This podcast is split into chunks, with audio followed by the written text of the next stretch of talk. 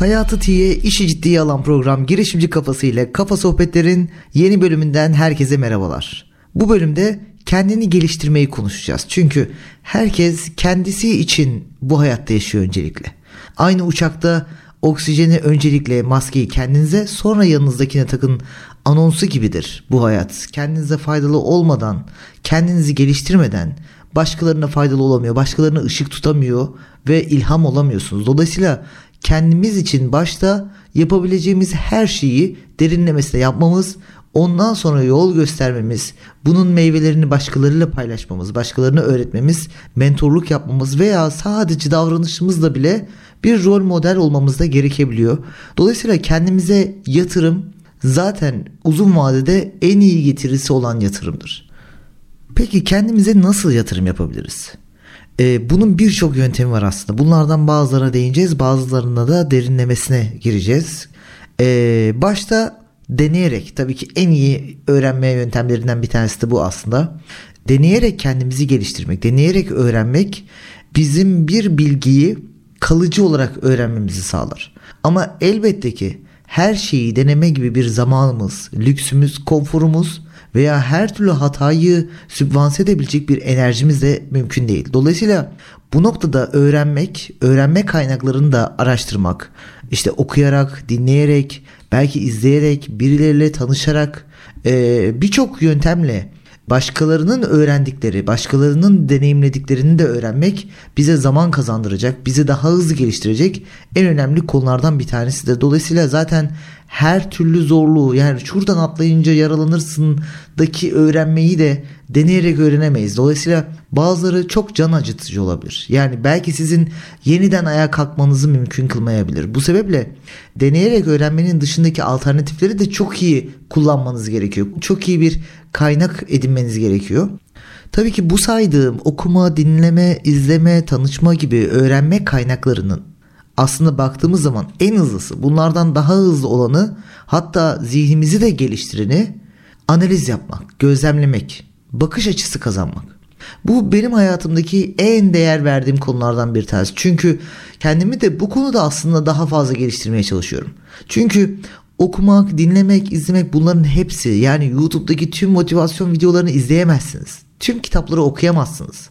Bunun için ciddi bir zaman, emek ve efor gerekir. Dolayısıyla bunları yapabilecek enerjimiz, motivasyonumuz, zamanımız da olmayabilir.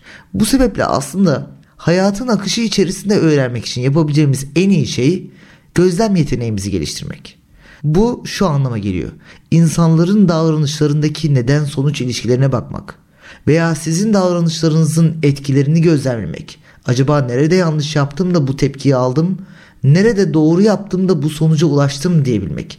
Bunu kendinizde yapabildiğiniz kadar başkalarında da yapabildiğiniz ölçüde aslında çok kolay bir şekilde deneyimleri öğrenmiş olacaksınız. Gözlem yeteneği, analiz yeteneği zaten ekstra çok bir zaman gerektirmeyen hayatın doğal akışı içerisinde başkalarından, çevremizden ve kendimizden olabildiğince fazla şeyi öğrenebileceğimiz bir süreçtir. Ve bunu yaptığımız zaman bu bizde kalıcı bir öğrenmeyi beraberinde getiriyor. Ve emin olun bununla birlikte gelişme süreci hiçbir zaman bitmiyor. Hatta siz istemezseniz bile yeni bilgileri sırf bu analiz yeteneğiniz, gözlem yeteneğiniz, merakınız, neden sonuç ilişkisini çözme isteğiniz ile bile her geçen gün daha fazla bilgiye sahip oluyorsunuz. Daha fazla şey öğreniyorsunuz. Yani öğrenme sürecini kalıcı hale getiren önemli dinamiklerden birine çok iyi bir şekilde sahip oluyorsunuz. Tüm insani, ticari ve sosyal ilişkilerimize baktığımız zaman bu ilişkilerdeki diyalogları bu olay kimin çıkarına şekliyle sorguladığınız zaman kimin faydasını acaba diye sorduğunuz zaman gerçekten böyle mi diye sorduğunuz zaman farklı düşünmeye ittiğiniz zaman kendinizi böyle değilse nasıl olurdu veya bunu niye yapmış olsun hedefi nedir gibi sorular aslında sizin direkt var olan gözünüzün önüne gelen olayların perde arkasını yorumlamanızı sağlayan sorulardır. Bunun gibi tabii ki yüzlerce binlerce soru türetilebilir. Önemli olan bu soruları sorabilmek, analiz edebilmek, nedenlerine derinlemesine inebilmek. Bunu yaptığınız zaman çok iyi bir şekilde süreçle ilgili hayal gücünüzü analiz ve strateji oluşturma yeteneğinizi de geliştirmeye başlıyorsunuz. Sürekli dinleme, okuma, inceleme yani tüm algıların sürekli açık olmasını sağlıyorsunuz. Yani siz istemeseniz de gözünüze ilişen, kulağınıza ilişen her şeyi aslında analiz etmeye başlıyorsunuz. Ve bu bir nevi tersine mühendislik aslında. Çin'in otomobil fuarına gidip arabaların altına yatıp hangi teknolojiyi kullanmışlar veya bu ürünü açarak her bir sökme işleminin sonucunu kaydederek nasıl bir teknolojiyle bunu inşa etmişler diye araştırmak tersine mühendisliktir. Biz bu tersine mühendisliği de kendi hayatımızda da uygulayabiliriz. Ve bunu genelde ben şu örnekle anlatıyorum. Şimdi herkes bir şirketin nihai konumuna bakıyor. Dolayısıyla onu rakip almak istediği zaman veya onu örnek almak istediği zaman bu örneğin ne kadar ulaşılamaz olduğunu veya rakibin ne kadar zor geçilebilir olduğunu düşünüyor. Halbuki bu şirketlerin ilk başladığı konuma odaklandığımız zaman yani tersine mühendislik gerçekleştirdiğimiz zaman bu şirket bu büyüklüğe ulaşmadan bir önceki büyüklük neydi? Bir öncekisi neydi? Bir öncekisi neydi? Dolayısıyla bu şekilde geriye gittikçe, gelişim süreçlerini gözlemledikçe, ilk başladığı noktaya ulaştıkça sizin de bu süreci yaşayabileceğiniz oldukça ulaşılabilir bir hedef, oldukça ulaşılabilir bir başlangıç noktası olduğunu çok iyi görebiliyorsunuz. Dolayısıyla bu tersine mühendislik stratejisi aslında tüm yolu, tüm deneyim sürecinde adım adım anlamanızı sağlayan bir mekanizmayı ortaya çıkarıyor. Kendini geliştirme noktasındaki en önemli konulardan bir tanesi de bakış açısı kazanma. Bu vizyon sahibi olma noktasında en önemli ama aslında en kolay kazanılabilecek alışkanlıklardan da bir tanesi. Çünkü bunu genelde şu örnekle veriyorum. Siz en yakın 5 arkadaşınızın ortalamasısınızdır. Yani onlar kadar hayal kurar, onlar kadar para hesabı yapar, onlar kadar plan ve strateji yaparsınız. Şu örneği de genelde veririm. Beni takip edenler de bilirler. Eğer bir e, askeri ücret alan arkadaş grubun içerisinde 7-8 bin lira maaşla bulunan bir kişiyseniz onların her buluştuğunuz zaman da çok iyi kazanıyorsun, işin çok iyi yorumları sizi işinize bağlamaya, o işi yeterli görmeye sebep olacaktır. Ama bu maaşla 500 bin lira kazananların arasında bir toplantı yapıyor olsaydınız onların kazançları her birinin hedefi tutturup tutturamama, geçmesi, bu ay 600 bin kazandım, 450 binde kaldım gibi cümleleri sizin 7 bin lira kazanıyor olmanızın yeterli olmadığı hissiyatıyla bir şeyler yapmanız hissini uyandıracaktır. Dolayısıyla aslında arkadaş çevresi sizin bakış açınızı, nereye odaklanmanız gerektiğini, fırsatların, imkanların, hedeflerin nereler olması gerektiğini gösteren çok çok önemli bir ortamı size sunmaktadır. Çünkü insanoğlu hayatta kalma özelliği sebebiyle inanılmaz ortama uyum sağlama yeteneğine sahiptir. Eğer siz dedikodu yapanların arasına girerseniz dedikodu yapmaya başlarsınız. Strateji geliştirenlerin arasına girerseniz strateji yapmaya başlarsınız.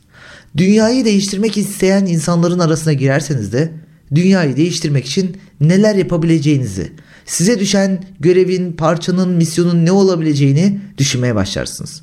Kendimizi geliştirmek, değiştirmek bu kadar kolay. Arkadaş çevresini değiştirmek, bulunduğumuz ortamı değiştirmek kadar kolay.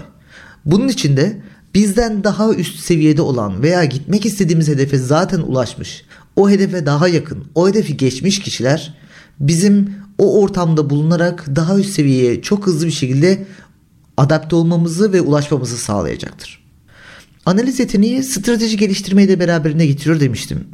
Çok değerli girişimci bir arkadaşım Can Ünal'ın güzel bir örneği var. Şöyle anlatıyor. Bir arkadaşım Amerika'da bir pazar araştırması yapmak için şirketten teklif istiyor.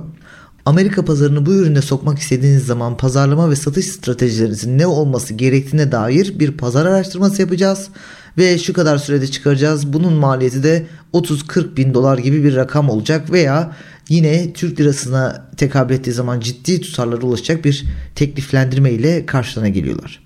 Ee, bu arkadaşım Can Ünal arkadaşına diyor ki sen olayı bana bırak diyor ben hallederim diyor.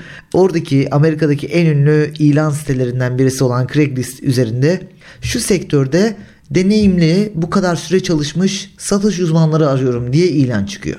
Satış uzmanlarına çok fazla kişi başvuruyor.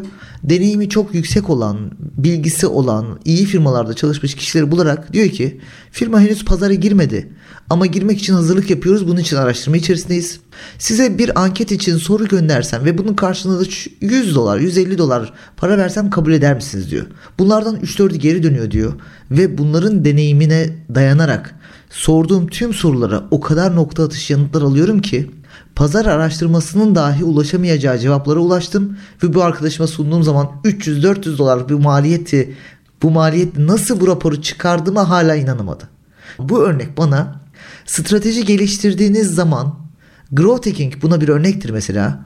Sınırsız kombinasyonla strateji yapabileceğiniz, ucu bucağı olmayan, sadece yaratıcı zekaya, analiz yeteneğine, düşünce yapısına, geniş ve vizyoner düşünmeye, strateji kurgulamaya dayalı bir beyin ile neler yapabileceğinizi çok net gösteren bir örnek. Biz kendimizi, gelişimimizi tamamen bu yönde sağlamamız, bu örnekleri incelememiz, düşünce yapımızı buna göre geliştirmemiz, sürekli bir kurgu içerisinde olmamız, rutin işlerden kendimizi arındırmamız. Çünkü önümüzdeki en büyük engellerden birisidir rutin işlere devam ediyor olmak. Çünkü her gün aslında köreliyoruz ve farkına varamıyoruz. Burada anlattığım örnekler ve bilgiler ışığında aslında en iyi yatırım yapmamız, en iyi harcama yapmamız gereken yerin kendimiz olduğunu çok iyi anlayabiliyoruz. Eğitime, deneyime hangi yaş olursa olsun en uzun vadeli kazanç bakış açısı kazanma, analiz yeteneğini geliştirme ve her türlü kendi kişisel gelişimimizi artırma odaklı çalışmalar olacaktır. Size analiz yeteneğimle öğrendiğim bir pazarlama stratejisine değinerek bu yayını sonlandırmak istiyorum. Yurt dışına baktığımız zaman büyük markalar, McDonald's, Burger King, BMW, Mercedes veya başka büyük en büyük sektörü paylaşan markalar genelde birbirine atıfta bulunurlar. Ve bu aslında benim gördüğüm pazarlama stratejisinin nirvanası. Çünkü bunu yaparak sektörde danışıklı dövüş gibi kendinizi daima zirvede tutuyorsunuz. Üçüncü bir markanın o pazara top 2'ye girmesinin önünü kesiyorsunuz. Bunu yapmak aslında tüm ilgiyi bu iki markaya çekmek demek. Hangi sektör olursa olsun en iyi rakip, en yakın rakip, en güçlü rakip ile bu pazarlama stratejisini sağlayarak pazardaki pastadan en yüksek payı bu ikisinin bölüşmesini sağlamak mümkün. Bu bir strateji olabilir. Hatta buradan yola çıkarak birçok markanın bence kendi içinde kendi rakibini oluşturduğu, doğrudan o kuruma ait bir marka gibi gözükmese de ikinci statüde kalarak atıfta bulunarak bu ikisinin birbirini güçlendirdiği ve pazarda tekel olmaya çalıştığı örnekleri gözlemliyorum. Bunu yorumlayarak bile aslında öyle değilse bile neler kazanabileceğinizi, neler geliştirebileceğinizi, neler öğrenebileceğinizi çok iyi görüyorsunuz. Başta da söylediğim gibi zamandan en tasarruflu yöntemle kendinizi ömür boyu geliştirme için analiz yeteneğinize yatırım yapın. Girişimci Kafası'nın bugünkü yayının sonuna geldik. Dinleyen herkese çok teşekkürler. İyi günler. İyi günler. İyi günler.